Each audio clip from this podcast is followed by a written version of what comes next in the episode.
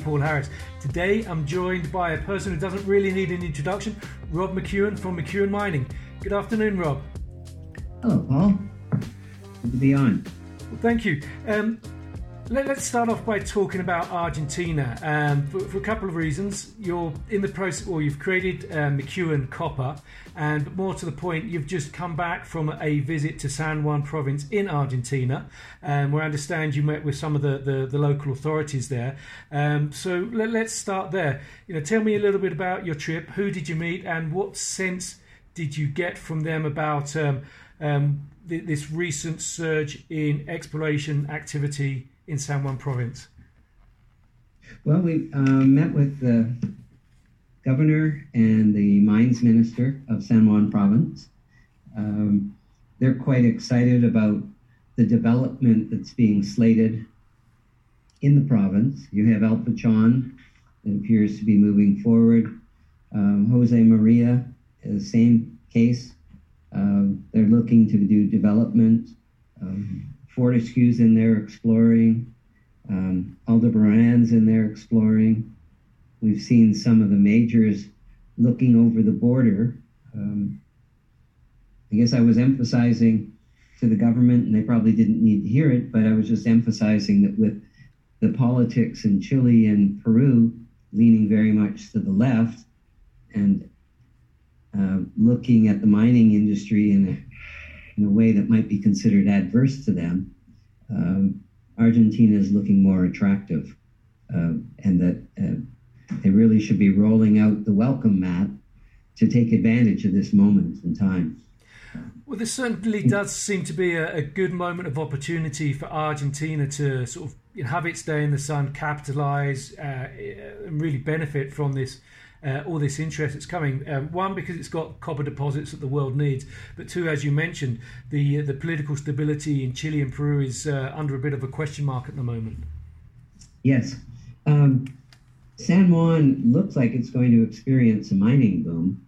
I mean, if you move forward on El Pachon and uh, Jose Maria, you're you're talking plus eight billion dollars. Uh, so I don't think it's quite ready for it uh, as we've seen all around the well, certainly in North America, there's a real shortage of uh, miners um, and the skills to, associated with mining. Um, and so there's a need to bolster that. We put some money into a local technical school to, in anticipation of our needs um, for training. But you know, your drill rigs, you had a a situation where mining went quiet for quite a while. And now everybody's starting to come in, and you need all these skills to go forward, and, and they're in short supply at the moment. I've, I've heard uh, some companies talk about there's uh, about 60 drill rigs turning in San Juan at the moment, or there will be this year. I, I don't know the number. I know on our site we were looking for 10. We're currently five, with another two arriving shortly. Um, everybody wants to drill right now. yeah. Well, let's talk a little bit about that, Rob. Um, you say you've got five rigs at the moment, another two on the way. How's the drilling going at uh, Los Azules, and what, what's the drilling plan for this year? What do you want to achieve with that drilling? This year, we wanted to achieve 53,000 meters of drilling, of which 44 would be definition, and the other nine was um, dealing with metallurgy and hydrology geotechnical. Um, Argentina was closed for a while at the end of the year and the beginning of the year due to COVID.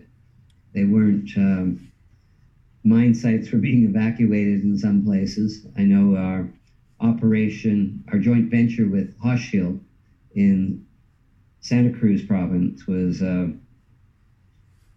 operations stopped for several weeks because of COVID. There was just um, a high level of caution in there, and it was difficult to travel in and out of the country. Uh, but it seems to be normalizing now. But you, you just had these shortages appearing and delays that were unexpected. Okay. But they were common across the industry. Thank you. In in your meetings with the government officials, did you sort of talk about uh, sort of tax issues, repatriation of profits issues? You know, the fiscal regime, what the government, local and national, is sort of thinking about there to potentially make things a, a bit more attractive for miners. Um, we had some more immediate concerns. We didn't broach that subject, but certainly it's in the press. And Jose Maria said, "Look, we're not going to go ahead if we can't get these."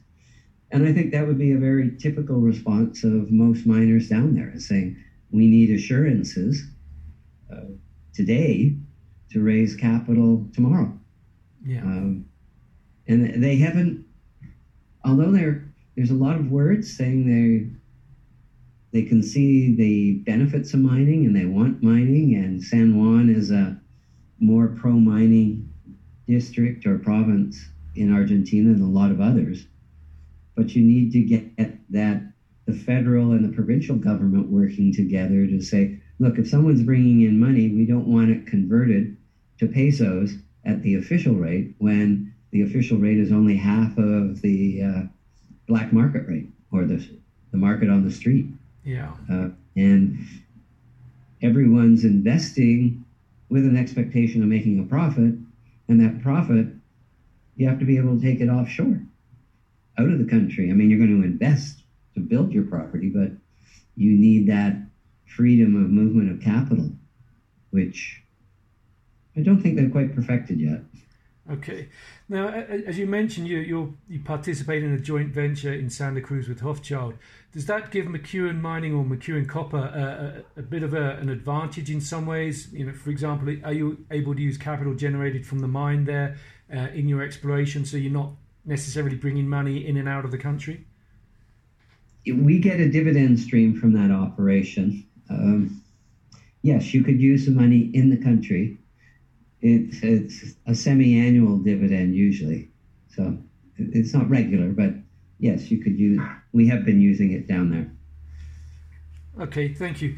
Now, um, obviously, you, the company recently reported its 2021 annual results, uh, and you know, McEwen Mining produced 154,000 uh, gold equivalent ounces at an all-in sustaining cost of about uh, 1,635 dollars an ounce. And your guidance for this year is for, let's say, a bit better production and let's say a similar all-in sustaining cost. Um, how do you see the sort of evolution of, of the company going forward? Um, what more? Where do you need to get to before the company can sort of return to profitability? We, we're a heavy spender on, on exploration, believing that both in Nevada and, and in Timmins, there's um, an opportunity waiting for us downhole. Uh, and uh, both operate well. Timmins has a short life. Uh, we did a preliminary economic assessment that we released uh, late last year or early this year that suggested a nine, 10 year life in Timmins, um, attractive costs, and um, increased production. But it had a payback period of just under six years, and that's unacceptable. So the money we raised for um, flow through funding is to try to expand our resource that we're seeing closer to surface and thereby getting into a pay zone faster and shortening that payback period to a three year period. Um, so you have growth there. Um, we won't, because um, because of McEwen Copper is currently a subsidiary of McEwen Mining, and we're spending uh, up to $80 million to get to a pre feasibility study because it's a subsidiary, that is going to be considered an expense. So uh, it'll frustrate the move towards getting a uh, an income statement that has a profit at the bottom. I think what you need to do is look at the cash flow from the operations uh, because the uh, McEwen Copper is going to obscure that profit number for a while. Okay, thank you, Rob. Um, now, the plan is ultimately for um, McEwen Copper to be an independent sort of company under its own listing, what have you. And um, if I remember correctly, that will happen as and when you're at that. sort. You get that pre-feasibility study out once that's completed. It may occur before that. Um, the pre-feasibility study is about 18 months away. Um, the end of next year. Um, we are looking at doing a updated preliminary economic assessment. We have an economic assessment already that was done at three dollars, and it showed a, a, robust project at three dollar copper. So at four fifty, it's looking much more attractive. But um, the drilling we're doing is to further define the ore body, uh, give it more um, more knowledge about the structural controls. Uh, all of the holes that were drilled on the property in the past were vertical holes, and you'd like to have um, more angled holes in there to get a better structural picture. And that's going on. Uh, we're also utilizing the services of Whittle Consulting out of Australia and looking at various scenarios for optimizing the mine plan. And they've come up with some interesting variations to what was in the PEA, suggesting there's a, a larger mine there uh, than envisioned in the, the PEA. So we'd like to incorporate that, some of the drill results, and the other studies we're doing right now to uh, update, update the PEA, and that would be by the end of this year. An updated PEA end of this year. Okay. Thank you. Now, um, obviously, you've been in um, within the gold sector for many, many years. You've, you've done many, many things throughout your career.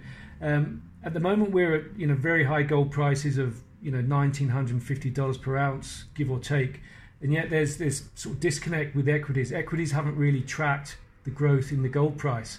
Um, what's your view on, on that, Rob? You know, why is that happening? What will it take for equities to sort of close that gap and, and more truly reflect the gold price?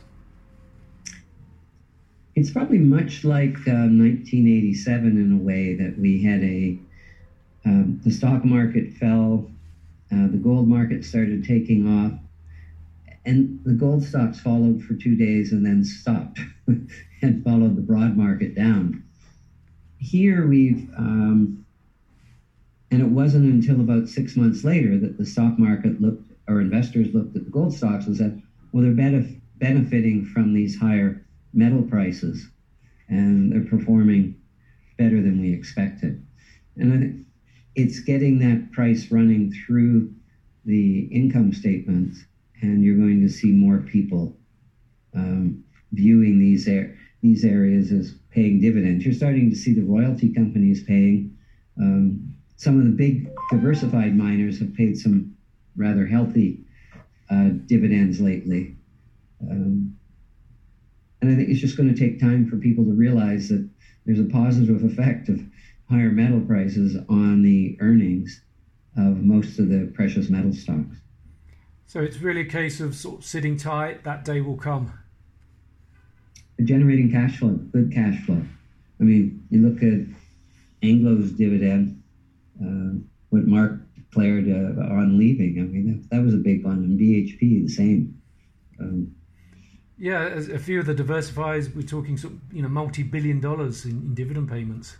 Huge. Yeah. And so if you look, you look at the low-cost gold producers, precious metal producers, um, they're bringing there's lots of money coming in. And then you look at the high cost ones, and suddenly they move from uh, the negative territory into the positive, and that's where you uh, you get the enthusiasm. But the market was preoccupied with tech and biotech and other areas that seemed to have these gigantic markets, and no one was paying very little attention to uh, the precious metals and the story that you know, this is a place to be when you're starting to see inflation. And certainly, maybe it's the volatility, but that's general, that's been across the market. But when you see gold move $100 in the space of about a week, up and then back down, yeah, um, it unnerves some people. I think there's maybe they lost their mind with COVID. I'm not sure. well, I think uh, uh, another reflection on that, Rob. You know, people within the industry obviously recognise exactly what you've said. There, there is this disconnect. At some point, the equities will hopefully catch up with the gold price. Uh, but given that you know people in the industry sort of know that, there perhaps has been a surprisingly a surprising lack of M and A activities because if that's the case then you know surely people would think, well, I can buy company X today, effectively at a discount, and you know, in addition to the growth and the good performance, etc. As soon as the market, you know, they do catch up, I've got that additional thirty percent to the perceived value I see in that asset. True, true. Uh, I mean, there has been some M and A, but not a lot. Um, maybe there's an element of caution amongst the uh, executive suite reflecting on the last time the M&A boom took off and what were the consequences of that. I mean, it, exactly, but is there a danger that sort of capital discipline will become a, a sort of hindrance for the sector? Certainly. You, you have you know, people stopped exploring and then they're waiting and thinking it's cheaper to buy an income stream than try to build a mine, uh, sort of going to the Glencore model. But now you have Glencore thinking that maybe they want to build out the chart. Whereas always before that, it was, no, I just want to buy an income producing operation. Maybe that means the rest of the market's going to go that way when some of the leaders are going that way. Okay. And so finally, to close, Rob, what, what are you most looking forward to this year? Uh, well, the biggest asset in our portfolio is McEwen Copper and the Los Azules property. I mean, it, it dwarfs anything we have in terms of size and potential uh, growth and value. So um, I'd like to see us getting our uh, pre-feasibility or our preliminary economic assessment up, updated and out. Um, in Timmins, we're exploring and we're uh, hoping to define, we think we can, a larger ore body close to surface that would allow us to put the pin in and say, let's go forward on that PEA. Um, and those would be the two biggest. Um, we've got a bit of a, the first quarter is going to be bumpy. It was due to COVID and some weather and some mechanical problems. And then we're looking good for the balance of the year, but I'm sort of holding my nose as we go through the first quarter right now. I love that turn of phrase, Rob. Thank you. Um, well, it sounds like there's a, a, few good things to sort of come apart from the perhaps the first quarter later this year. So uh, I look forward to catching up with you again at some point in the future. Uh, McEwen Mining trades on the NYSE and TSX under MUX. Um, Robert McEwen Executive Chair and Chief Owner. Thank you very much for joining us today. Thank you, Paul. My pleasure. All the best. And that's all from Mining Stock Daily. That's all from me, Paul Harris. Join us for more leader interviews soon. The information presented should not be considered investment advice. Mining Stock Daily and its affiliates are not responsible for any loss arising from any investment decision in connection with the material presented herein. Please do your own research or speak with a licensed financial representative before making any investment decisions.